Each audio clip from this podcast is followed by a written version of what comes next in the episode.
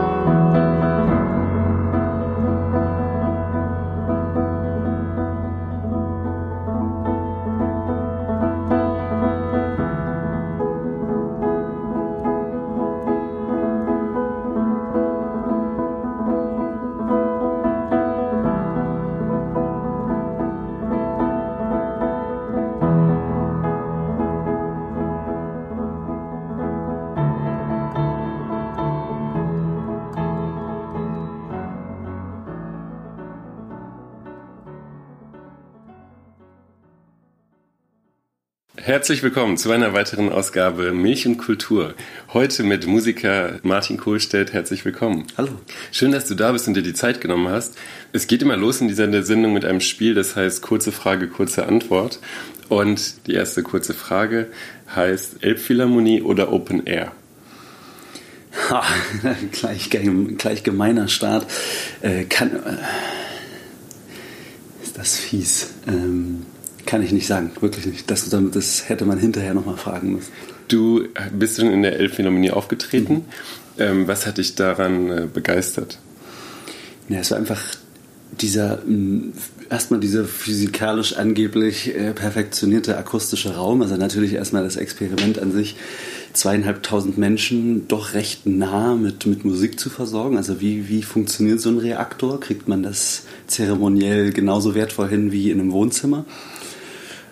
Ja, und dann natürlich irgendwie, dass die, die ganze Familie, obwohl noch keiner Karten dafür bekommen hat, so dass das ganze Heimatdorf da mal hinreisen durfte und ähm, ja, dass man das auskosten. Also es gab viele Reize an sich und auch äh, natürlich die Ehre, die damit einhergeht, äh, in so einem Hausschutz spielen zu dürfen.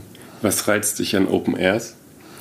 In Open Airs ist es ganz einfach so, dass ein Großteil der Stimmung oder der Umgebung ähm, schon richtig ist. Also man, man könnte auch ohne die Musik schon an diesem Ort sein, äh, ohne dass es so zielführend ist. Es ist quasi unterbewusster. Man hat manchmal das Gefühl, die, die Bühne ist, er, ergänzt diese Situation nur noch um äh, die, die nötigen Rahmen und alles, was damit einhergeht. Und, und jeder kann aber dort liegen, äh, kann er, er selbst sein und mit sich schon ziemlich leicht in Kontakt kommen, was durch, einen, durch eine Bühne oder durch ja, quasi, ich bezahle Eintritt, das ist jetzt hier mein Sitz und dort oben findet jetzt was statt äh, und jetzt kommt das Entertaining oder so, genau, das muss man immer erstmal brechen. Das letzte Konzert, bei dem du Zuschauer warst? Ähm, das war eine kleine illegale ähm, Party in Weimar wo sich so drei Musiker recht Corona-technisch weit auseinandergestellt haben und haben in einem Wald gespielt. Und na, so illegal war es eigentlich gar nicht. Alle haben alles das getan, was, es, äh, was, sie, was sie durften. Äh, aber ähm, ja, das war sehr, sehr schön. Die Musik kam einfach nur aus dem Wald äh, und viele Leute in, in so einer Art Picknickhaltung drumherum. Mich inspiriert. Ähm, vor allem der innere menschliche Raben, den ich habe, der das halt irgendwie all das irgendwie am besten spiegelt, was man den ganzen Tag versucht zu verarbeiten. Ich, äh, eigentlich was da zurückkommt ähm, an Konfliktpotenzial und Diskurs, das treibt mich, muss ich sagen, am meisten an. Äh, natürlich gehört da noch ein ganzes Pfund Natur und äh, Surfen und ähm, ein schöner Alltag und alles Mögliche und dazu, aber im Großen und Ganzen ist es tatsächlich, geht es da um Emotionen, ja. Diese Musik mag ich gar nicht. Ähm, Musik, die zu viel will, recht Bewusstes von dir will vielleicht, also die die ganze Zeit damit beschäftigt ist, ähm, dich an die Hand zu nehmen und äh, zu leiten und das nächste Kapitel möglichst äh, komplex anzukündigen. Irgendwas, was zu durchgetaktet ist, ist tatsächlich etwas, was mich dann nach einer Weile sehr anödet. Mit wem würdest du gerne mal musizieren? Das hat sich noch nicht ergeben. ähm, naja, also ein, eine dicke Filmmusik mit Hans Zimmer zusammen, äh, zwei guten Schnäpsen und einfach wirklich, äh, aber in einer Nacht. Also ich will gar nicht, dass das zu lange dauert. Das muss so eine, das muss mit einem Mal kommen, einmal so ein richtig irrer Abend, äh, wo man halt einfach so richtig alle Synthesizer und alles, was man so durchprobiert, Chöre und ähm, so mal die großen Gesten walten lässt. Was war bisher deine schönste Rückmeldung nach einem Konzert? Das ist ein maßloses Potpourri an echt krassen Metaphern, die einen natürlich deswegen auch in der Spur halten, aber ich versuche mich mal an dem letzten zu erinnern. Ich glaube, dass mich die, also die schönsten Kommentare sind immer die, wo die Menschen sozusagen mit, mit sich ins Gespräch kamen und ähm, man selbst eigentlich nur das Medium war oder beziehungsweise nicht der Hauptschuldige für das, was passiert ist. Äh, es ist oft dieses, ähm, es hat sich hier gerade was verändert ähm, oder da ist irgendwas freigelegt worden oder irgendwas dergleichen, was, ähm, was vorher nicht passiert ist. Und das in gar nicht esoterisch oder groß aufplusterndem Guru-Sinne, sondern in einem ganz klaren Sinne, ähm, dass, ja, dass, dass diese, diese, dieser Reaktor das da gerade möglich gemacht hat. Ist da etwas äh, konkret im Kopf? Kannst du dich an irgendeine Formulierung erinnern? Ja. Ich habe ich hab ein riesiges äh, Buch dafür und versuche gerade so eins der, der, der, der äh, ganz, ganz schönen ähm, dafür Kopf zu haben. Ähm, das ist nicht schlimm. Die, Entscheidungs die, die, die, Entscheidungsfähigkeit ist einfach das Schwierigste an solchen Interviews. Mhm. Die, ähm, die zweite Frage schließt sich vielleicht ein bisschen an. Was war für dich äh, die größte Überraschung mal bei einem Konzert? Die größte Überraschung ähm, ein Konzert, wo wir zwölf Stunden im Stau standen und dann in Manchester in einer alten Kirche ankamen. Das Publikum saß sozusagen eigentlich schon drin. Man hat noch schnell dafür gesorgt, dass alles aufgebaut wurde. Dann begann das Konzert, die Zeit ist stehen geblieben und so vor dem letzten Track ist jemand aus der, von den, sagen wir mal, 32 Zuschauern aufgestanden und hat, ähm, ja, ich würde sagen, es klang ein bisschen wie Poetry Slam und hat einfach angefangen, seinen gedankenfreien Lauf zu lassen. Und ich habe einfach beschlossen, ähm, das, was er da tat, einfach zu begleiten in, in, in der Form. Und das war ein ziemlich absurder Moment, denn das Publikum drehte sich auf halbe, äh, halbe Hälfte, aber das war ein sehr besonderer Moment. Oder in Russland äh, wurden Konzerte von der Polizei abgebrochen, wurden neu auf anderen Hochhausdächern wieder ins Leben gerufen und dann sitzt man morgens um drei mit einem Klavier auf einem Hochhaus und Menschen äh, äh drumherum äh, darauf wartend, äh, ja, dass, dass das Leben weitergeht. Also ach, es gab, es gab absurd viele Momente, ähm, die ich jetzt hier aufzählen müsste. Willst du dich als einen schüchternen Menschen bezeichnen? ich würde es tun, aber auf der anderen Seite muss ich mir auch eingestehen, dass es dass in dieser Form oder in dieser Nacktheit dann doch auf die Bühne zu gehen und mich dafür auch also äh, das ist quasi der gefährlichste Zustand, dass man das irgendwie macht, mit, mit dieser Schwäche so hausieren zu gehen. Ähm, da muss dann doch irgendwo Mut dran sein. Ich weiß nur noch nicht, wie ich das richtig pole, um das zu, zu, zu erkennen, weil ich hier im Interview davon, weil ich das besser schütze. Irgendwie, ich weiß auch nicht. Ist die Bühne für dich eher ein Ort, in dem du dich geborgener fühlst als woanders? Oder ist es eher ein Ort, in dem du dich wirklich exponierst und der dich auch dann schüchtern oder introvertiert macht und du fühlst dich eigentlich woanders geborgener? Das ist tatsächlich jeden Tag anders. Mittlerweile, wo man Eintritt hat oder wo, wo, wo die Menschen sozusagen auch teilweise wissen, was sie erwartet und alles, was damit einhergeht, macht es mir irgendwie einfacher, die ganze Kommunikation aufzubauen und mit mir schneller äh, in diesen Tunnel reinzukommen. Ähm, genau, das war natürlich am Anfang schwierig, wenn du irgendwo für 4 Euro Studenteneintritt und verschränkte Arme und du musstest sehr viel Überzeugungsarbeit auch vor dir selbst leisten, um den Stand zu halten. Ähm, ja, äh, irgendwann konnte ich das Zwerchfell dann entspannen und äh, brauchte nur noch aus dem Moment heraus zu reden. Es gab keine Floskel mehr und nichts mehr vorgefertigtes. Ich habe dann frei improvisiert und so auch im Reden und mit mir selbst. Und das war dann, ähm, ja, dann ist dann doch irgendwie der öffentlichste Ort zum intimsten geworden, weil das Publikum ja nicht immer jemand gegenüber ist, sondern tatsächlich eher auch so ein Spiegel. Ähm, irgendwann hat man das akzeptiert, dass man nur 15 Prozent von dem umsetzen kann, was man im Kopf hat oder veräußern kann. Ne? Wann wird Martin Kurstedt wütend?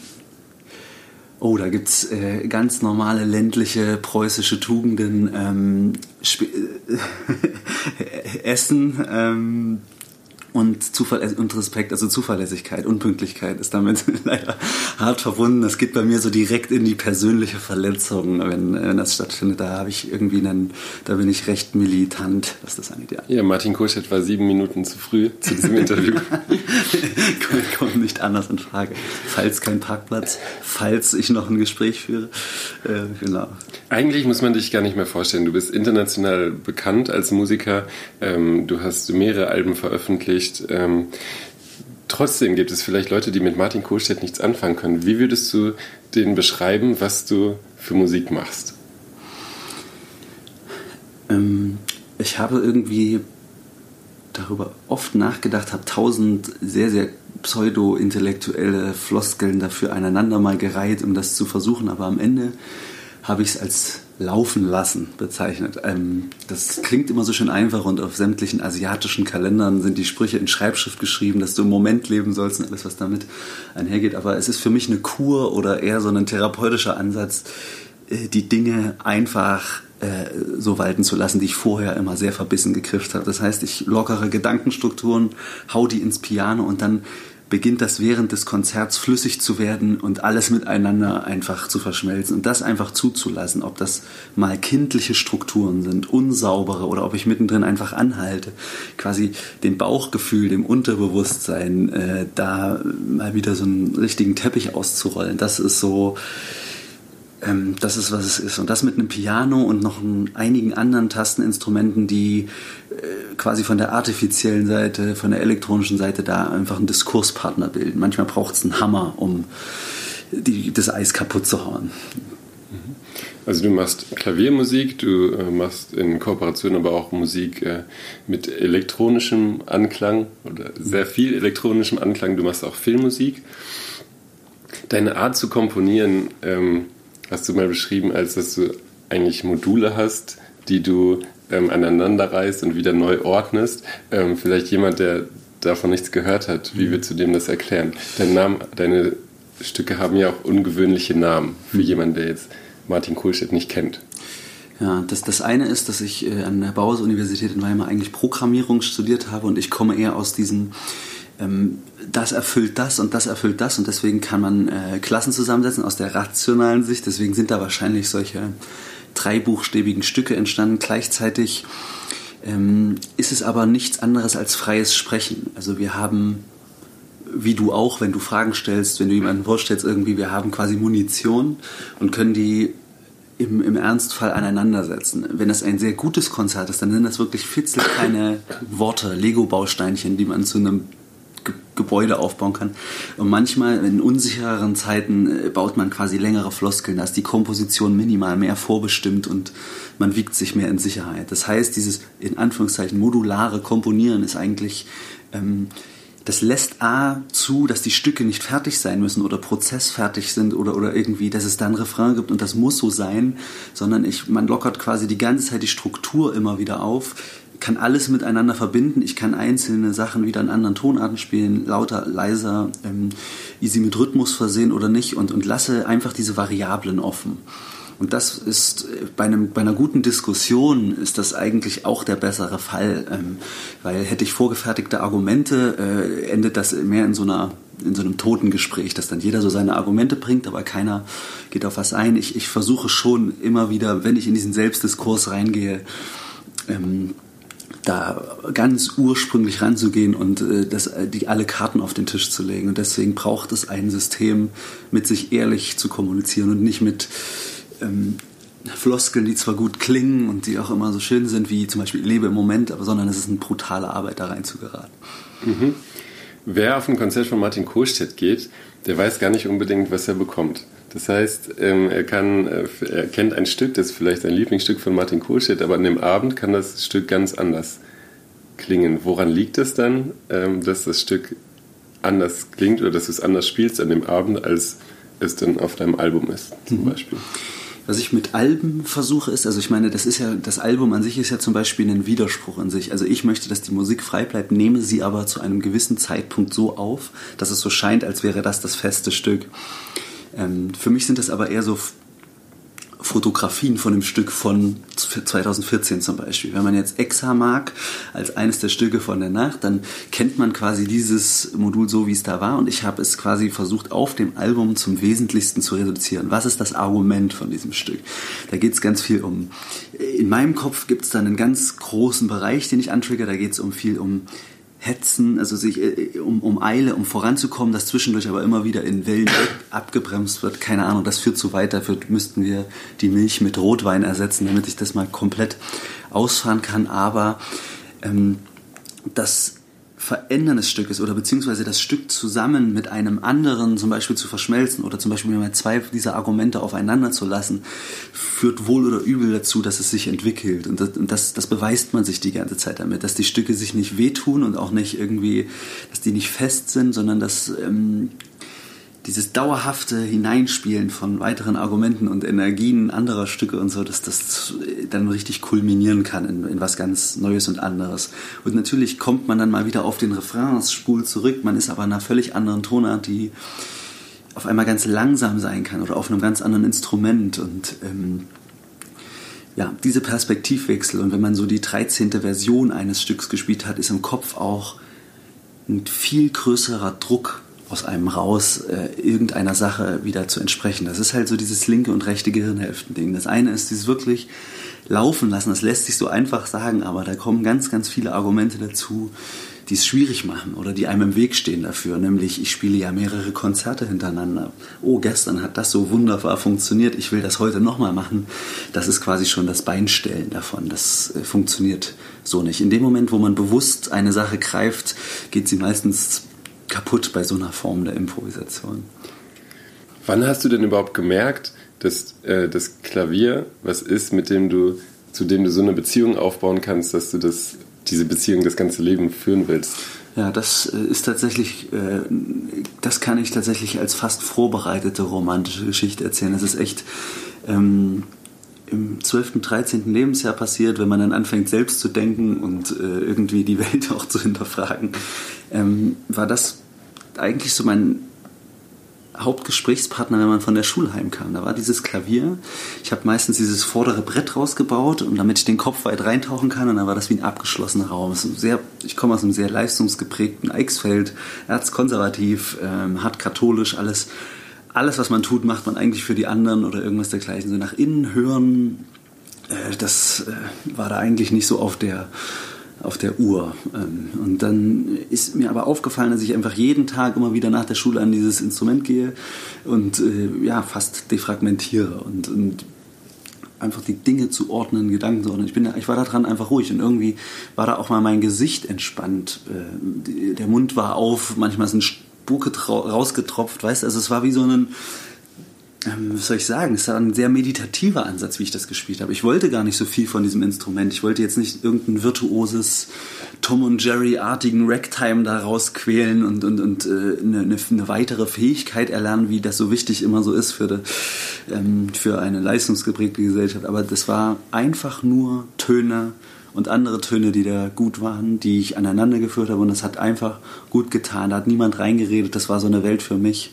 Ähm, und da hat sich quasi so eine sehr, sehr ehrliche und, und, also wirklich brutal ehrliche Beziehung zu diesem Gerät aufgebaut. Und wenn ich mich heute noch daran setze, ist es einfach nicht möglich, das zu fälschen, außer äh, nach zwölf Erfrischungsgetränken, wenn man mal Britney Spears oder irgendwelche anderen Titel Karaoke singt äh, mit ein paar Freunden oder so, dann kann man dieses Instrument als Werkzeug für was anderes benutzen. Aber es geht eher um, also dafür habe ich es einfach immer wieder für Wiederholungen und immer wieder Wiederholungen verwendet, um immer weiter und tiefer zu kommen, um mich zu beruhigen. So einfach ist eigentlich die Geschichte. Das ist gar nicht so diese, die Suche nach dem Inneren ist zwar dieser, das klingt erstmal nach einer großen Floskel, aber eigentlich ist es nach, nach so einer, das, das war immer so eine Ruhe nach dem Unterbewussten. Was ist da eigentlich los? Und das konnte man damit ausbreiten. Man konnte durch dieses langsamere Spielen irgendwie weiter reinzoomen in, in die ganzen Gedanken, die du so hast. Und das hat, das hat einfach geholfen. Erstmal so fernab von Musik eigentlich sogar. Ist es für dich auch ein Verarbeiten von dem, was von Alltäglichem, was passiert? Ja, das konnte ich damals noch nicht so richtig ahnen und wissen. Das ist dann aber so das ist dann richtig dazu geworden. Wenn ich das jetzt zurückverfolge und könnte genaue Punkte machen, deswegen habe ich diese Code-Struktur auch diesen Stücken verliehen. Die meisten Stücke sind vor dem 16. Lebensjahr noch entstanden. Also viele von diesen Modulen, die ich immer noch benutze, um sie in den Diskurs zu schmeißen, da sind ganz wesentliche, essentielle Sachen drin, die ich immer wieder brauche im Erfahrungsschatz zum Erzählen, ähm, ja, beim Improvisieren, beim Spielen. Äh, die ich auch nicht missen möchte, weil das da waren, also damals waren Gefühle noch so überdimensional. Ich weiß nicht, ob du dich erinnerst, wenn du das erste Mal verknallt warst oder irgendwas gleich. Das ist jetzt ein total bescheuertes Beispiel, weil das nicht so romantisch funktioniert, aber man hat so quasi ohne Rücksicht auf Verluste äh, Türen geöffnet und hat ähm, damals noch so brutal echt gefühlt, dass diese Klavierstücke von damals bei mir eine ganze Menge ähm, ja so speichern. Und das, da kann man immer mal wieder das Ventil von lassen. Und es, vielleicht geht es ja vielen Jugendlichen so, die in der, in der Jugend ein Instrument lernen und äh, das hilft dann auch beim Verarbeiten von Erlebnissen, aber dann äh, das auch ganz schnell wieder lassen, äh, sobald sie erwachsen sind. Was hat dich denn dazu ähm, getrieben, dass du gesagt hast, nee, das ist so viel, das ist so viel für mich, dass ich das beruflich machen möchte? Ja, ich glaube, was einfach gut gelaufen ist, dass ich erst nach drei Jahren Selbstspielen angefangen habe, auch ein bisschen Unterricht hinzuzuziehen und da auch äh, nicht mit der Wichtigkeit äh, in irgendwas also dieses Besserwerden oder dieses äh, nicht in die Klassik einzusteigen, um ähm, die Begabung oder irgendwie das, was in so vielen Komplexen steckt. Irgendwie, es war so frei von all dem. Ich habe einfach gespielt, Vokabular gesammelt, mich da weiter verbessert, in vielen Bands gespielt und ähm, Musik eingesammelt und ja, ähm, jetzt ist es aber wichtig, wenn du die Musik erlernst und das wahrscheinlich sogar schon vor deinem siebten Lebensjahr, wo Piano eigentlich anfängt, wird das im Kopf von dem Kind ganz schnell in der rechten Gehirnhälfte zu einem weiteren Ding zu entsprechen. Äh, für die, ein weiteres Unterrichtsfach für die Mutti oder keine Ahnung. Du, du fängst halt an, ähm, Metriken zu lernen und die spielst du ab und äh, das ist, das hat leider noch nichts mit dem musischen Verständnis zu tun oder äh, einen Ton zu spüren oder irgendwas dergleichen. Man, man macht sich dadurch, man kann sogar sich einfach viel kaputt machen. Deswegen hören die meisten dann mit der Pubertät auf, weil sie dann auf einmal formulieren können, dass sie das stresst. So, also dass sie da und irgendwann später bereuen sie es, dass sie, dass sie, dass der Zugang ähm, äh, ein bisschen versperrt wurde äh, zu, zu einer Sache, die, zu der jeder eigentlich einen Zugang hat, selbst wenn er auf Eimer haut äh, und an einem Lagerfeuer sitzt oder ob er ähm, ja, selbst sich mal an der Gitarre probiert hat und so weiter. Da ist, es geht dabei gar nicht um viel, es ist einfach ein Kontakt in Kontakt treten mit, vor allem mit sich. Aber wenn man natürlich falsche Beweggründe hat, wie zum Beispiel, oh, ich möchte berühmt werden oh, oder oh, ich möchte ähm, diesem Mädchen gefallen oder oh, äh, meine Mutti möchte, dass ich äh, begabt bin, dann, dann wird das wohl oder übel schiefgehen. Das ist völlig klar. Wenn du einem Kind ein Instrument nahebringen würdest oder ähm, dem das ja vielleicht auch beibringen würdest, wie würdest du das machen? Also ähm, es gibt ja viele Eltern, die sagen, du musst jeden Tag die halbe Stunde üben äh, oder sonst wird das dir gar nichts, du musst die Technik lernen ähm, oder auch längere Zeit, je, je professioneller es wird, je, je, desto länger. Was wäre dir wichtig, wenn du jemandem ein Instrument nahebringen würdest? Also ich hätte eine ganz brutale Zweiteilung. Das eine, also ich würde die wahrscheinlich, wenn es, wenn ich jemanden unterrichten würde, und das habe ich auch schon viel getan, dann gab es da immer eine Zweiteilung. Es waren meistens zwei Stunden am Stück oder eine Stunde am Stück, die in der Mitte geteilt waren. Das eine ist wirklich die Intuition. Ähm, das ist der viel wichtigere Part. Also was, was kommt da eigentlich? Also was, was warum ist das eigentlich letzten Endes? Du, du benutzt kein anderes Kommunikationsmittel, wenn du nichts zu sagen hast. Also du, du, du brauchst erstmal einen Grund und dem musst du auch ein bisschen auf den Grund gehen. Also was ist quasi die Intention, was fasziniert dich daran und so weiter. Und da muss man bohren. Und das ist meistens nie so schön, weil man mit einem Instrument erstmal auch viel die Sachen ausdrücken kann, die man nicht laut formulieren will. Und ähm, das ist tatsächlich ein großer, fast psychologischer Anteil, der da irgendwie mit reinspielt. Und das andere ist tatsächlich äh, dann doch wieder eine eiskalte Disziplin, die aber auch meditativ werden kann, ähm, wenn man quasi Übungen macht und, und einfach nur besser wird im Übersetzen vom Gehirn bis zu den Fingern. Ähm, man, man, man vereint, es ist wie Sprechen lernen, als würde man irgendwie versuchen, äh, ja, äh, seine Vokale und, und, und verständlicher zu werden. Man, man kann da kompatibel werden, man kann da auch das, ist, das ist genauso wichtig, äh, nur sozusagen immer nur in Bezug auf die Anwendung mit der Intuition. Also alles andere, sich da, ich habe so viele kubanische Klaven gelernt und einfach, ich war in allen Rack-Times, ich habe so viel dann wieder versucht mit schneller, besser irgendwie, ich habe diesen Fehler natürlich auch gemacht. Ähm, vielleicht sollte den auch jeder machen einmal, äh, um dann wieder zurückzukehren. Ich weiß es nicht, aber ich würde stets versuchen, immer so dieses rein menschliche, den Ansatz, das innere Gespräch, die Intuition, die Improvisation komplett abzutrennen von der, von dem Instrument erlernen sozusagen. Das eine ist Musik lernen, das andere ist das Instrument lernen. Und beim Instrument lernen muss man schon einfach sagen, klar, wäre es mal gut, wenn alle Tonleitern irgendwie wenigstens ansteuerbar sind, also alle Möglichkeiten, alles, Zugriff aufs Vokabular. Ähm, Sachen, die du erlernt hast und wieder verlernt hast, hast du verlernt, weil sie für dich keine Bedeutung hatten? Ähm, das ist eine sehr, sehr schöne Frage. Das ist auch eine sehr richtige Frage, die ich wohl nie ganz beantworten werde. Ich habe das Gefühl, ähm, dass ganz viel von der Musik, die ich erlernt habe, dann auch äh, nicht so zielführend waren. Aber das hat natürlich in mir trotzdem Dinge getriggert. Das ist wie provoziert werden vielleicht in einem Gespräch. Wenn du jetzt irgendwie anfangen würdest zu sticheln und ähm, ich könnte da sagen, das Gespräch hat mir eigentlich nicht viel gebracht, weil der Typ total fies zu mir war. Oder hat einfach nur, aber auf der anderen Seite hat er dich eigentlich nur aufmerksam gemacht auf, auf Stellen, die dich ja scheinbar irgendwie tangieren. Und das Gleiche ist für mich auch diese, diese andere Musik. Ich habe dann so viel ich, ich, ich habe Playback ähm, bei Pro7 äh, zusammen mit Clouseau beim Bundeswischen Song Contest gespielt. Also ich war in, ich war wirklich jederlei Hinsicht überall mal in der Musik tätig. Ähm, Hip-Hop, Funk, äh, ähm, Elektronik, in Holland auf Tour, in Pop. Man hat so Songs geschrieben und immer mehr wurde alles konstruiert. Also immer wieder war wichtig, Formate und das nächste ist das und der, als nächstes kommt das und dann zielt man ein, kommt das und so weiter. Und in mir hat sich immer mehr hochgekocht. Also es war, ich wurde wie so eine, ähm, so eine Sonne kurz vorm, vom Aus. So, die blähte sich immer weiter auf und ich habe mit einer extrem harten Lebenskrise sieben Bands gleichzeitig von mir abstoßen müssen. Genauso wie mein Studium und mein, und mein Leben davor. Alles, auf was das beruht hat, war, war falscher war eine falsche Herangehensweise, jedenfalls meiner Meinung nach. Ich hatte eine, eine, eine Kapuze auf, auf die Hälfte des Kopfs und fand, äh, und, und das alles war irgendwie nicht, ich habe mich einfach wie den letzten Clown da sitzen sehen, habe mir gedacht, Junge, du, du bist so übermalt, so ist alles nur. Und, und, und das freizulegen war dann was der Auftrag. Du, was meinst du mit übermalt? Da ist alles so, äh, die ganze Wahrheit da drin ist so kaschiert. Ich war so ein geiler Pausenclown-Typ, immer ein Spruchauflage und so weiter, damit ja keiner nach innen kommt.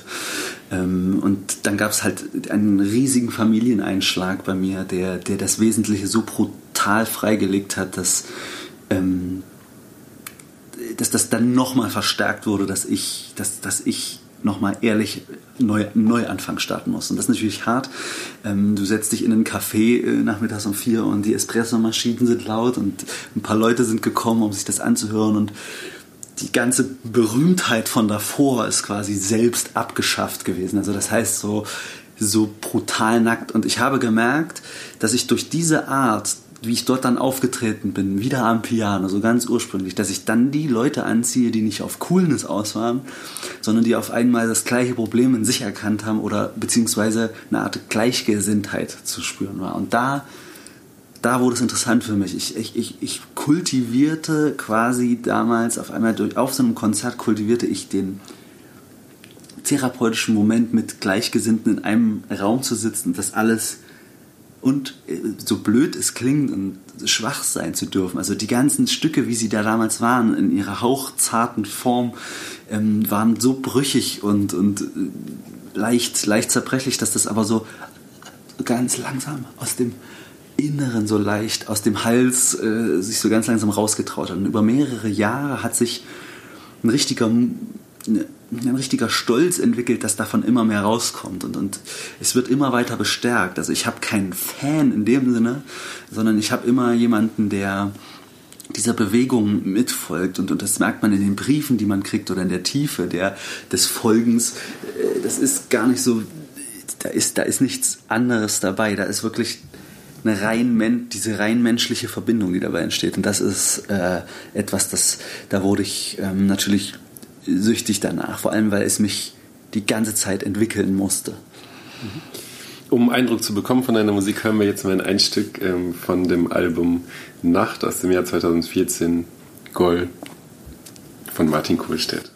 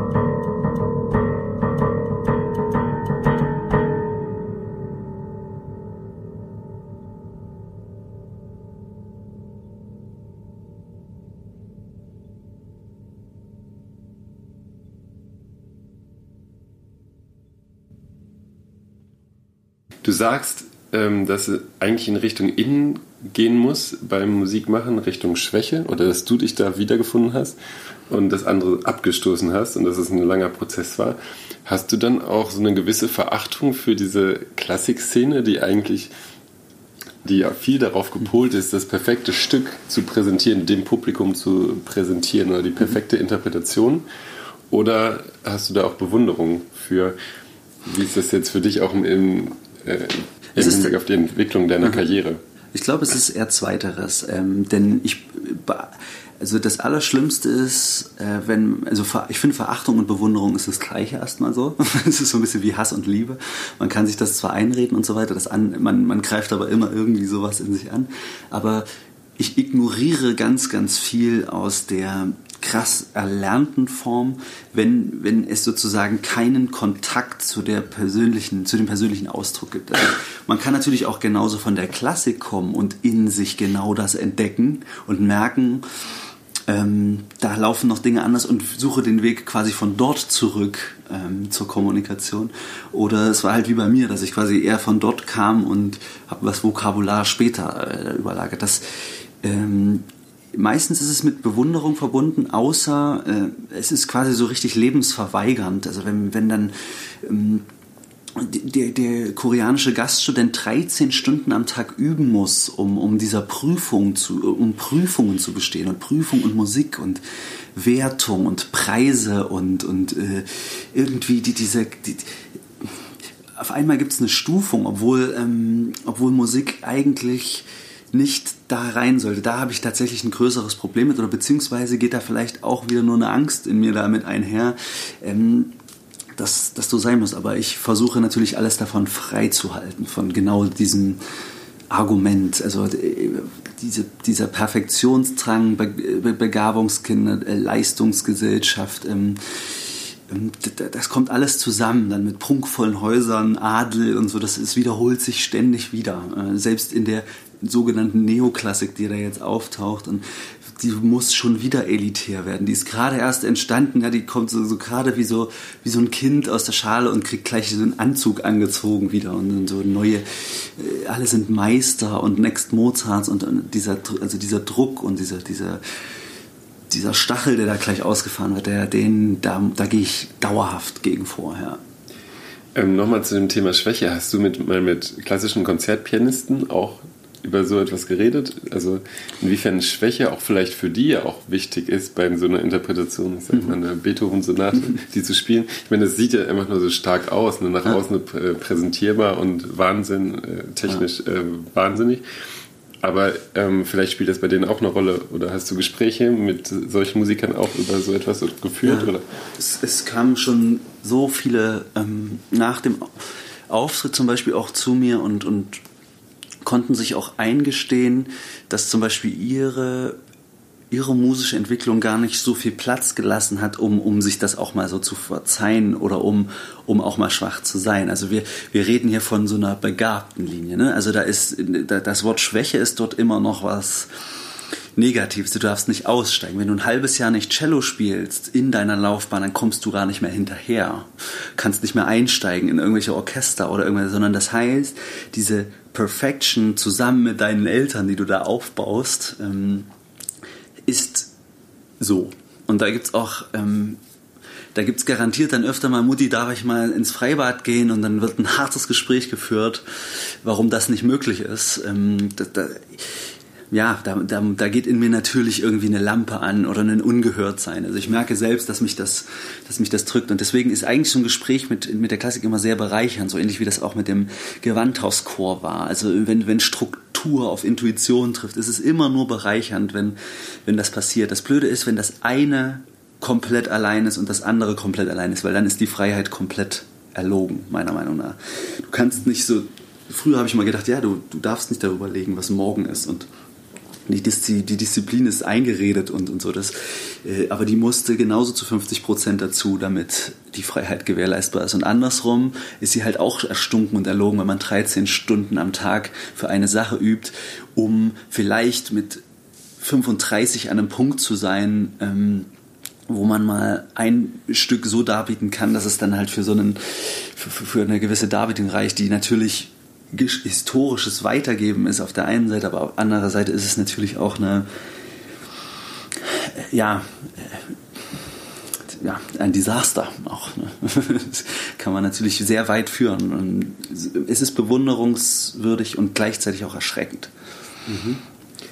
Du hast gerade gesagt, dass sich ähm, bei dir viel aufgestaut in einer bestimmten Zeit und du bist so fast geplatzt eigentlich. Ähm, fühlst du dich jetzt gerade mit dem, was du machst? Also du hast gerade mit dem Gewandhauschor äh, 2019 mit dem Gewandhauschor Leipzig das Album Ströme aufgenommen. Ähm, hast jetzt aber auch mehrere andere verschiedene ähm, Zusammenarbeitungen mit äh, Edna zum Beispiel mhm. aus Dresden. Ähm, fühlst du dich jetzt gerade angekommen oder ist das auch so, dass du sagst, ich lebe eigentlich in diesem ständigen Fluss, dass ich immer neue Sachen auch brauche. Oder mhm. fühlst du dich mit dem gerade sehr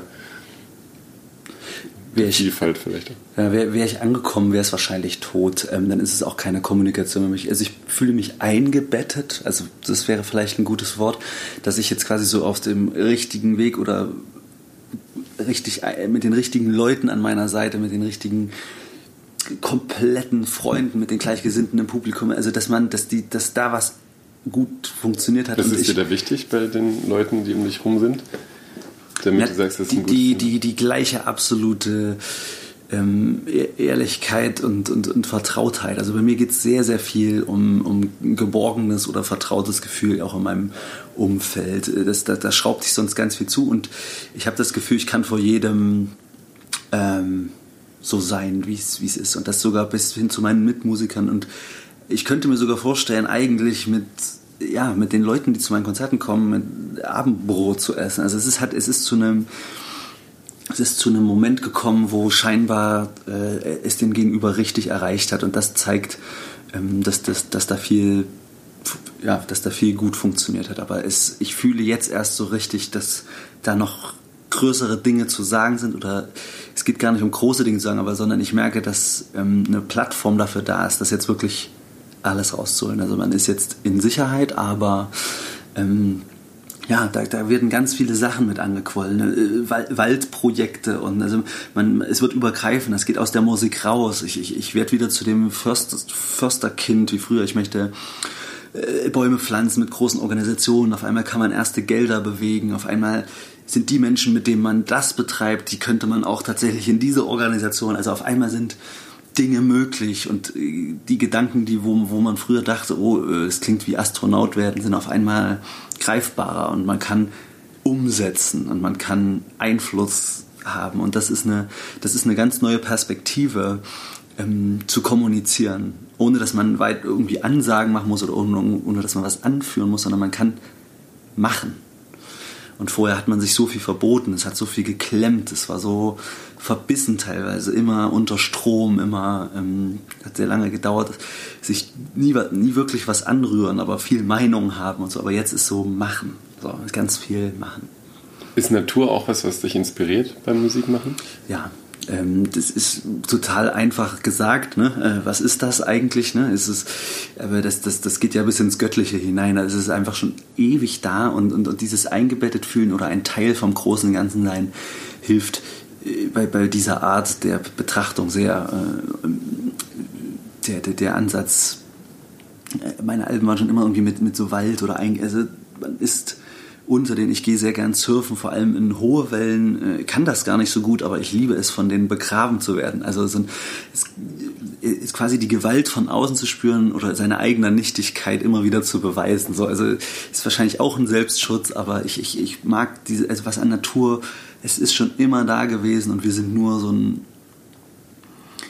es hilft manchmal einfach so rauszuzoomen. Und äh, deswegen muss man immer von Inspiration sprechen. Ob man aufs Meer guckt oder in den Himmel oder am, am Strand sitzt oder im Wald, äh, geht, immer, geht immer der Kopf an. Also ich glaube, da findet die eigentliche Komposition statt.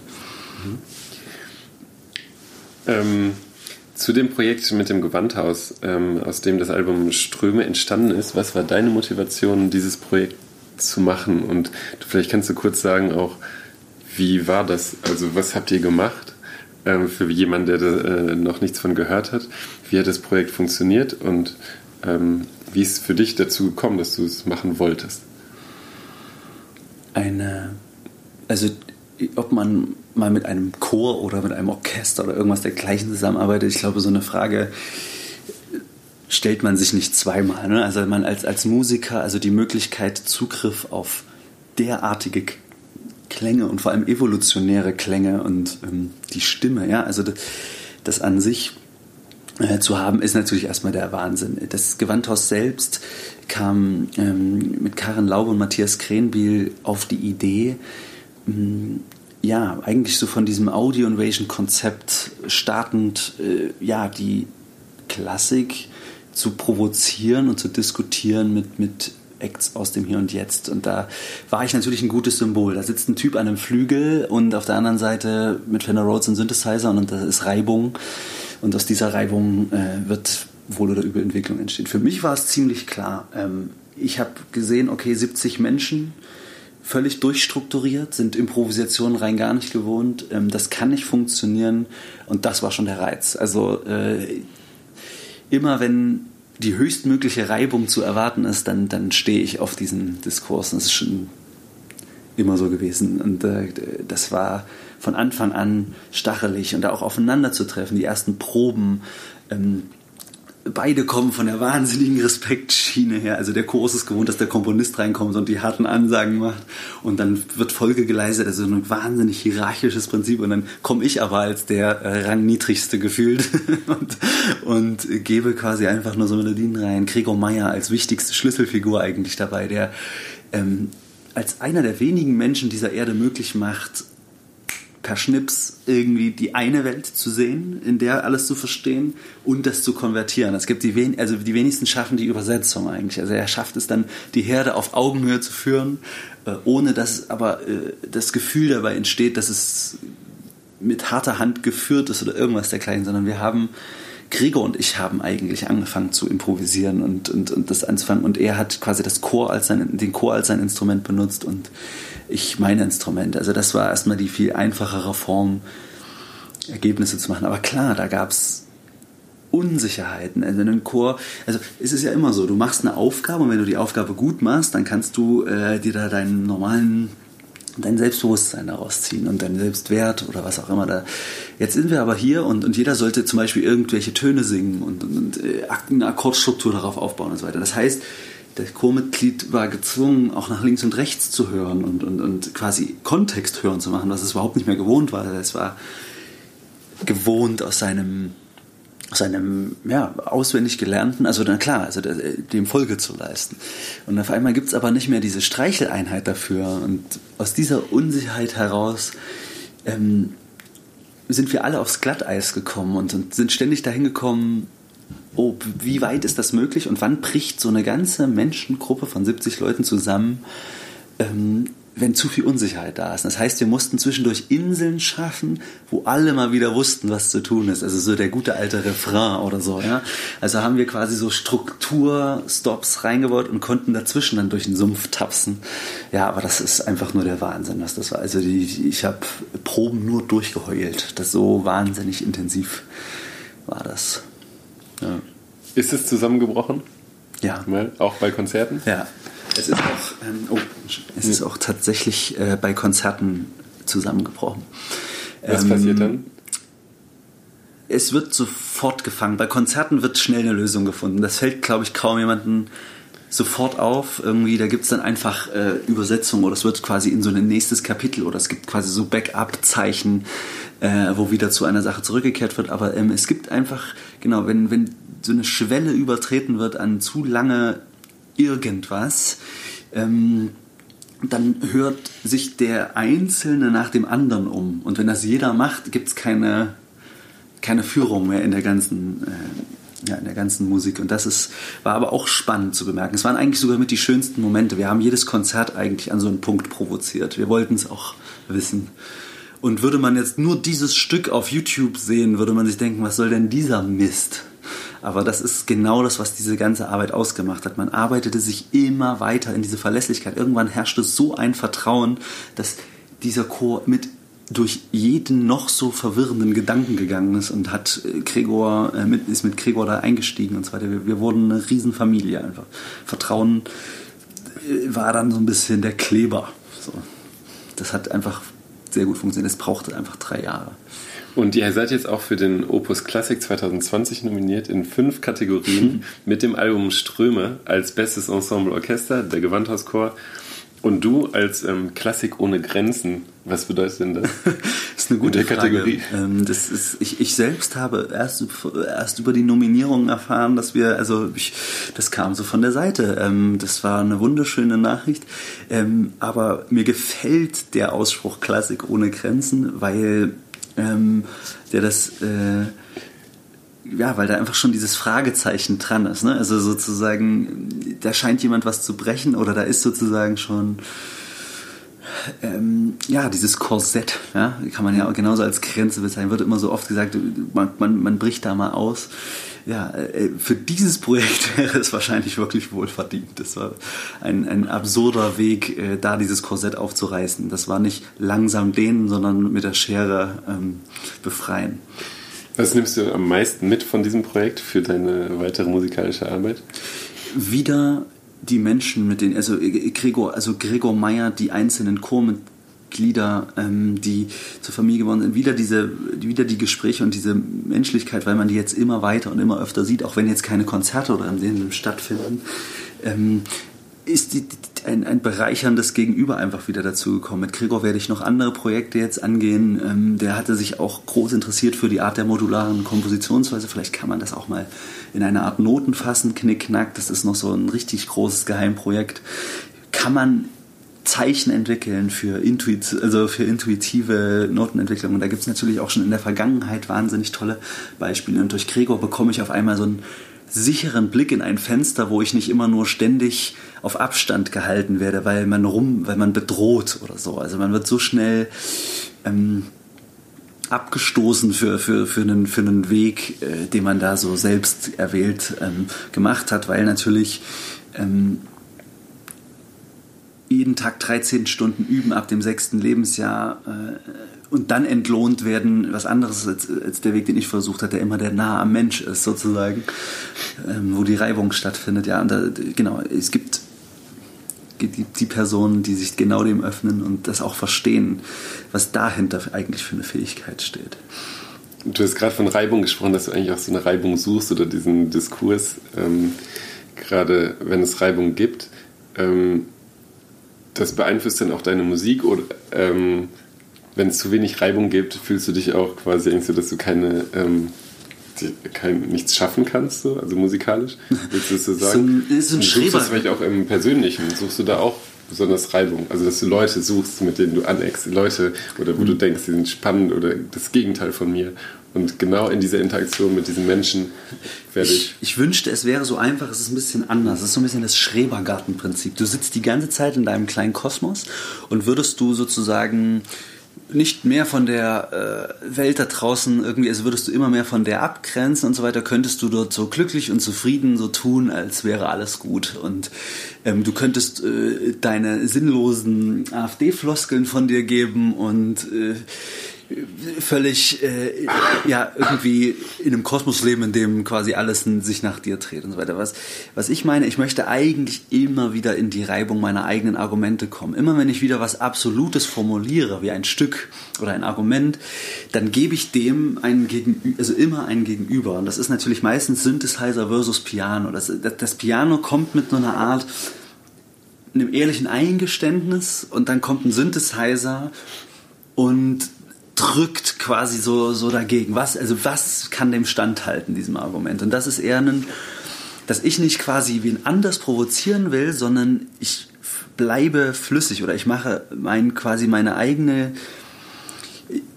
ich, ich, ich habe eigentlich das perfekte Wort, Zweifel der ist eigentlich der Antrieb für das alles. Und, und Reibung führt dann immer wieder zu dem Anzweifeln der aktuellen Lage, weil ich glaube, jedem ist es so gegangen, äh, in, der in einem Studentencafé mit irgendjemandem, ob das in der politischen Hinsicht, in der klimawandelnden Hinsicht, in der äh, jede, jede Form von Argumentation hat immer irgendwo so ein, so ein verbales Ende und irgendwo spielen dann aber auch darf man verurteilen, darf man nicht verurteilen, gibt es Unterschied von Menschen, sollte man das und das und für alles gibt es eine Regel. Du kannst, solltest das und das nicht mehr kaufen, also Dumping und ja, wir sind ja ultra belastet von allem und jedes Mal äh, bringt man das wieder in den Lauf, ohne dass man das sich einfach mit Argumenten für sich festzieht, sodass es einem, eigentlich hindere ich mich daran, dass es mir gut geht. Sagen wir es mal so. Mhm. Wenn es dir gut ginge, könntest du nicht mehr Musik machen. Ich glaube, die genau Musik diese, machen, diese, die diese, jetzt machst. Ja, diese, diese Zufriedenheit. Also das ist, da, hat, da geht für mich immer was mit einher, dass man nicht mehr alles sehen will. Also irgendwann verliert man sicherlich Kraft. Und das ist das, aber das sollte sowas Ende 50 äh, passieren, wo man dann nicht mehr in, in, die, in die eigenen Revolten mit sich einsteigen kann, wo man sich auch einfach ein bisschen mehr verzeiht und einfach ruhiger wird und so weiter. Aber in Zeiten wie diesen und so, also so, wo aus dieser Reibung entsteht halt Energie und aus dieser Energie Entwicklung. Also ich kann mit einem, mit, mit ja, mit einem einmal kann ich jetzt irgendwie 15.000 Bäume pflanzen und das ist mir gerade irgendwie das ist mir gerade wichtiger als äh, ja äh, als würde ich das irgendwie horten oder also das meinte ich mit diesen also die, wenn man das nicht wenn man nichts mehr in Frage stellt dann wüsste man ja auch nicht wofür man quasi das nächste Argument wieder anwendet. Ich will, dass das, ich will das einfach dauerhaft in Frage stellen und ich merke, dass dadurch der Kopf und die Gedanken und die ganze Philosophie dahinter in Dauerbetrieb bleibt und ich und sich daraus aber so viel Energie entwickelt, dass ganz, ganz viele Leute sich dem anschließen und ich merke, ähm, das wächst über meine eigene Person auch hinaus und ähm, es scheint ein richtiger Weg zu sein. Was ist Stille für dich? Früher war Stille was Schlimmes, weil äh, ich sie nicht ausgefüllt habe in dem Moment oder beziehungsweise ich habe sie als Unsicherheit empfunden. Ähm, weil, ja genau, das ist wie dieses durchgängig sprechen oder keine Redepause lassen können. Ähm, aber ja, weil wir von Schwäche zulassen gesprochen haben, ist die Stille mittlerweile für, zu einem meiner schönsten Argumente geworden. Ist teilweise auf der Bühne, dass ich eine Minute nachdenke, was ich denn, was jetzt als nächstes für ein Stück richtig. Also das, eigentlich zelebriere ich sie sogar. Ähm, dass da einfach gerade mal Gedankenstill ist. Also für andere ist es Hadern, viele denken, es ist Unsicherheit, ganz, ganz viele denken, oh mein Gott, was passiert denn jetzt? Äh, richtig raunen. In der Elbphilharmonie habe ich das auch gemacht. Die Leute dachten, jetzt gibt es einen Hänger oder einen Blackout oder sowas. Dabei ist das nur Stille. Und da ist es Stille das schönste Beispiel dafür, dass jeder sich mal kurz selbst sehen muss. Also das sind immer nur eigene Ängste, die da in dem Moment freitreten. Ähm, das ist eine unangenehm, für viele ist es unangenehm und aber am Ende ist es so schön. Ich, ich kann sie jetzt so, ich, ich lebe in Weimar, ich liebe die Stille quasi, habe sie wirklich lieben gelernt. Also ähm, die, die Nacht, äh, selbst das auf dem Meer sitzen und, und irgendwie die, in der Natur äh, gibt es ganz viele Formen von, von Stille, auch wenn Geräusche da sind. Es ist eine Stille mit sich, ein Akzeptieren, eine Ruhe mit sich. Da kann man sicherlich wahnsinnig viele Floskeln ableiten, aber als 32-jähriger Typ äh, kann ich da leider noch nichts Absolutes von mir geben. Dein ersten Album hießen Tag und Nacht und es war so eine Einheit, eine, die beiden äh, Alben. Ähm, hat die Nacht auf dich auch eine inspirierende Wirkung? Oder nur der Gegensatz Tag-Nacht oder gar nicht? Oder wie ist sonst zu den mhm. Albentiteln gekommen? Äh, ich habe was die Albentitel angeht, dass das so ein, dass so ganz einfache, viel interpretierbare äh, Einworte sind, das ist tatsächlich ähm, dem geschuldet, dass erstmal der Gegenüber nicht geprimed wird oder beziehungsweise so einfach so vorgefertigt an die Sache herangeht. Das ist was ganz Freies, was ganz weit rausgezoomt ist. Man könnte es fast als Kitsch bezeichnen in so einem Moment, wenn man das mit einem schlechten Tag sieht und wenn man es an einem guten Tag sieht, ist es einfach nur äh, wunderschön, wie diese Alben dann irgendwie vielleicht zueinander passen oder wie diese Bilder irgendwie miteinander einhergehen. Es ist Tag ist, glaube ich, das viel wichtigere Wort am Anfang gewesen. Mir ist aufgefallen, also dass ich, dass man über diesem Zustand Tag eigentlich sich eine wahnsinnige Rüstung anlegt, Sachen an sich dran baut und ich habe das komplette Album Tag in der Nacht aufgenommen. Also ich habe quasi ab den absoluten Gegenpol genommen, weil äh, ab 22 Uhr die Dinge erst richtig ehrlich wurden. Also die, die, die Ängste wurden freigelegt, die, ähm, ja, dieses, das, wirkliche, das wirkliche Gefühl war ein bisschen greifbarer. Ich habe dann quasi angefangen, diese, diese Stücke aufzunehmen und habe sich aber diesem Tag gewidmet, dieser, also was schützt dich eigentlich den ganzen Tag und habe da auch so eine große, ähm, in dieser Verspieltheit und so und in dieser Lösungssuche, die der Tag noch war, aber schon gewusst, dass wohl oder übel die Nacht folgen würde, denn dazwischen war einfach ein wahnsinnig familiärer Einschlag, der, der, der schon zu befürchten war einfach. Und da, da, da, gehen, da geht auf einmal in diesem Dualismus was einher, was auf einmal noch ein ganz anderes Zentrum hat, was aber für den Zuhörer in keinster Weise eine Rolle spielt, weil er hört es so oder so in der Musik. Also er kommt, äh, er kommt so oder so darauf, ähm, ohne dass man da noch groß Wort oder Wert beilegt. Ähm, dass die Nacht dann darauf folgt, ist dann war wie so eine akzeptierende zweite Einheit. Also das ist es nicht, es steht dem Tag nicht gegenüber für mich, sondern es ist, mm, wie soll ich sagen, es ist ja so ein dualer Partner, der einfach irgendwann die Hand als Puzzleteil auf die ganzen Argumente von Tag gelegt hat und hat gesagt, hey, ähm, Tag, du hast jetzt so weit nach außen nach Lösungen gesucht. Ähm, die Nacht war eher dafür da, sich nach innen zu konzentrieren und nach außen gibt es halt kein Ende, aber nach innen gibt es irgendwann die Mitte.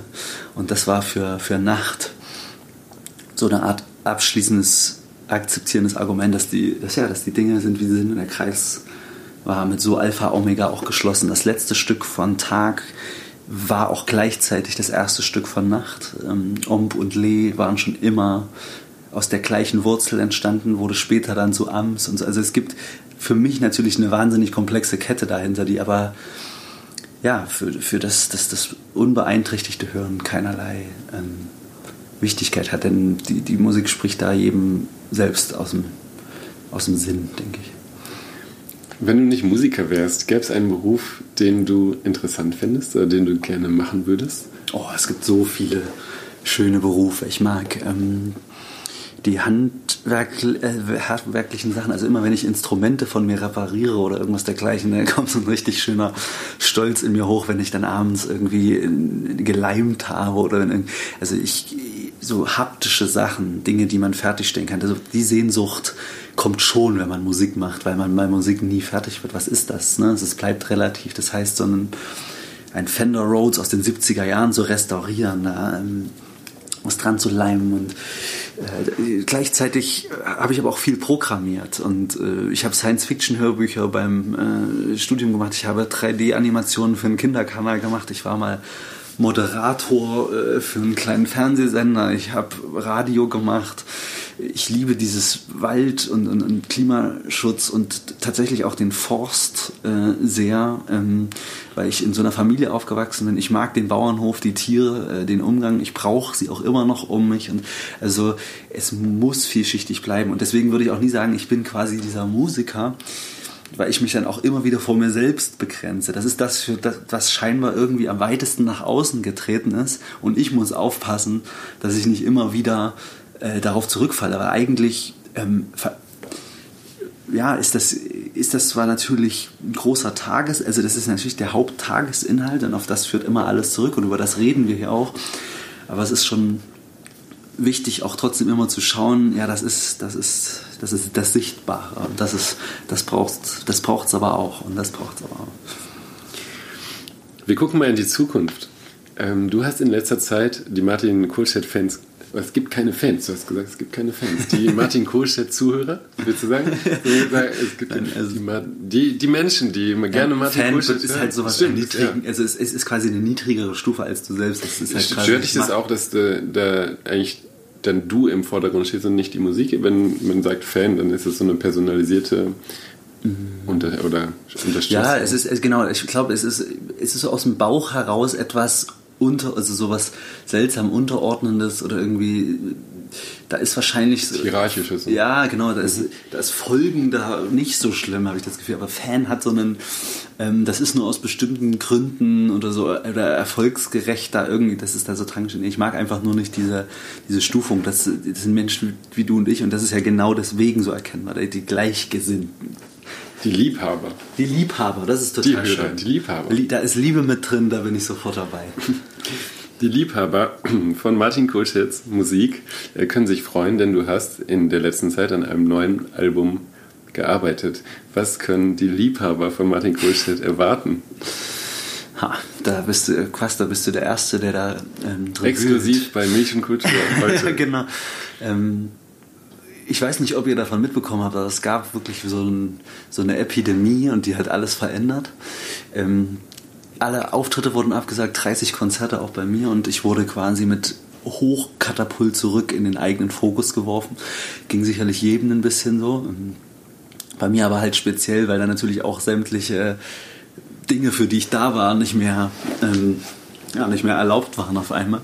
Das heißt, irgendwie, man war selbst vor sich unnutz und man hat aber die Zeit wahnsinnig mit sich nutzen können. Und ja, ich habe eigentlich beschlossen, nach diesen ganzen Exkursen mit, mit Chören, mit Sudan Archives in LA und allen möglichen Reworkern und also zurückzukehren, ähm, um zu schauen, was eigentlich wieder da innen liegt. Also immer wieder bei dem Außen-Innen. Ich bin jetzt sehr weit nach außen gegangen um, um, um die Sache mal wieder von außen zu betrachten, um, um meine Stücke rezensieren zu lassen ähm, von, ja, von anderen Musikern. Jetzt bin ich aber wieder hier äh, und habe das Gefühl gehabt, wirklich nur dieses ein Instrument wieder zu bauen. Also ich habe sehr, sehr viel Klavier gespielt in letzter Zeit. Mehr braucht man eigentlich wahrscheinlich nicht wissen. Über das, was erwartungsvoll äh, dann erscheinen würde. Ja, bald wird es erscheinen. Sogar noch dieses Jahr. Mhm. Dann lassen wir uns mal überraschen, äh, was das wird. Ob du Musik mit äh, Klavier machst oder mit Synthesizern, ähm, das hängt natürlich dann wahrscheinlich auch von den Kooperationen ab, aber ähm, was ist, du hast gerade gesagt, du hörst, du hörst nicht rein, um zu gucken, oder gerade brauche ich nur ein Klavier, gerade brauche ich Synthesizer oder was entscheidet das so ein bisschen? Ich habe das Gefühl, dass ich live oft äh, noch diesen Gegenpol brauche, um also gerade in längeren Touren, ich liebe ein Solo-Piano-Konzert dazwischen immer wieder, um, um alles auszubreiten. Und dann kommen aber wieder neun Konzerte äh, mit Elektronik, weil wir vorhin schon über dieses Flüssigmachen gesprochen haben. Also damit jeden Tag ein komplett neues Konzert entsteht, ähm, muss ich oft mit harten Werkzeugen, mit krassen Bässen oder mit, mit auch einschneidenden Noises oder so auch einfach mal wieder ein weißes Blatt draus machen. Also einmal so durchnebeln und äh, von vorn anfangen und, und, und immer wieder neue Plattformen dafür generieren. Das heißt, ich, ob ich sie mal mehr oder weniger benutze, steht da nicht zur Debatte, aber sie ist ein wahnsinnig gutes Werkzeug, um das zu gewährleisten.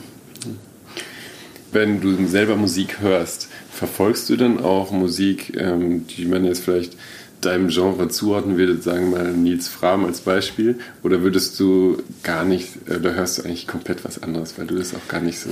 Ja, also man steckt da gar nicht so drin, wie man das denkt. Natürlich gibt es halt immer so komisch Related Artists, ne? Das ist ja schon ein sehr schönes als auch perfides System im Netz, aber es ist schon Wahnsinn, wie diese Algorithmen funktionieren.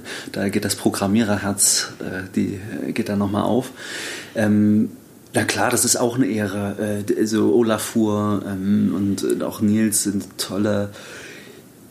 Also das ist wahnsinnig schöne Musik und natürlich gibt es da auch sicherlich hin und wieder mal Färbungen so, also weil ähm, wir alle zum Beispiel gedämpfte Pianos lieben oder so. Also man hört schon immer mal irgendwie, oh Mann, das ist so rund und das ist warm und ordentlicher Anschlag. Und, und jeder, jeder von den Mitspielern hat da auch äh, eine ganz besondere Form des Ausdrucks und das lässt sich, das kann man eigentlich nur feiern. Also es ist einfach nur schön zu sehen, wie das, äh, wie das auf einmal floriert und wie da eine Aufmerksamkeit wieder in die Instrumentalmusik kommt. Das, das ist einfach, einfach nur wunderschön. Aber ich muss auch ehrlich sagen, dass ich, wenn ich Musik höre, dann eher ähm, mich von der anderen Seite näher. Ich Hip-Hop-Hörer und ähm, ganz, ganz andere Geschichten. Früher natürlich viel Album lief und, und Sigur Ross, also so Musik, mhm. die weit rausgetragen hat. Ähm, aber äh, klar, wenn man so viel Musik macht und, und immer wieder auch rezensiert und Reworks, dann sinkt auch die Not, sich mit externen Argumenten durchzuversorgen. So, da ist nicht mehr so viel. Was hörst du für einen Hip-Hop? Ähm, Gerade bin ich so richtig, also nicht nur durch Sudan bin ich da, sondern auch mit durch Sampa the Great und Little Sims ist so eine krasse amerikanische Frauenbewegung in den Hip-Hop reingekommen, die ich, den ich gerade absolut faszinierend finde. Ähm, beziehungsweise ist ja Sampa the Crate schon ein bisschen her oder so, aber eben für, dich, für mich kommen die gerade alle einfach hoch. Das ist quasi jetzt kein cooles Ankündigen, sondern das ist ähm, da, ist, da ist eine richtige Notwendigkeit drin. Also gerade die, die, die Stimmen, die da gerade erhoben werden oder so israelischer Hip-Hop oder irgendwas dergleichen und tatsächlich weiblicher israelischer Hip-Hop oder irgendwelche Sachen, da kommen da kommt wieder die Notwendigkeit rein, die ich äh, in der Musik so vermisse, wo, man, wo du mich vorhin gefragt hast, welche Musik magst du nicht? Äh, Musik, die nicht notwendig ist quasi, ne? also wo alles nur gebaut ist. Aber da in der Stimme und auch in, den, in der Art der Attitüde noch zu spüren, ist scheiße. Alter, ähm, das, das ist doch nicht zu fassen. So, ähm, und, und ist dir eiskalt den Rücken runterlaufen kann, weil all das, was da gedroppt ist, selbst wenn du es nicht mal sprachlich immer verstehst, das ist, das ist tatsächlich für mich gar nicht so wichtig. Ich, ich spüre einfach nur die Notwendigkeit der Attitüde und äh, da geht sofort, ähm, da gehe ich sofort rein in die Nummer. Ähm, verfolgst du deutschsprachige Musik oder interessiert dich da irgendwas? Das Problem für mich an, an, an, der, an der deutschen Sprache und der deutschsprachigen Musik ist, also das ist aber nur ein persönliches Problem, dass ich jedes Mal in dieses Zuhören gezwungen werde. Für mich ist, für mich ist da die, wird die Musik quasi da benutzt, um Texte zu unterlegen. Und das geht bei mir in den falschen Bereich des Kopfes. Ich lasse mich jedes Mal, ich liebe natürlich trotzdem irgendwie noch so alte Platten von Reinhard May mit meinem Paps irgendwie zu hören, aber da fällt mir irgendwie auf, dass das einfach eine Gitarrenbegleitung ist. Also es ist für mich nicht diese, diese Musik. Und irgendwann hat sich das bei mir dann zu José González umgewandelt und da war mir quasi eigentlich fast egal, was gesungen wird, sondern die Stimme ist quasi wie ein Instrument, was mit dieser, mit diesem Flow mitgeht. Und ähm, ja, die, der Wert eines deutschen Wortes oder das, was es in dir triggert, ähm, hat, hat dann in mir zu viel. Äh, da sind wir wieder bei Musik, die zu viel will bei mir. Ich, ich brauche dann eher, die, es geht nicht ins Unterbewusstsein so richtig. Woran merkst du oder wie merkst du, was gute Musik ist bei dir? Was passiert dann, wenn du gute Musik hörst? Ähm, das, was bei mir passiert, wenn ich am, selbst am Klavier sitze, was nicht heißen soll, dass ich gute Musik mache, sondern ähm, wenn ich wenn ich in meinem, ist ja nur eine Meinung, wenn ich gute Musik höre, also das ist mir zum Beispiel bei The Album Leave the Light passiert oder das Album Into the Blue Again, als, da habe ich das erste Mal gemerkt, dass es könnte mein eigener Musikgeschmack werden.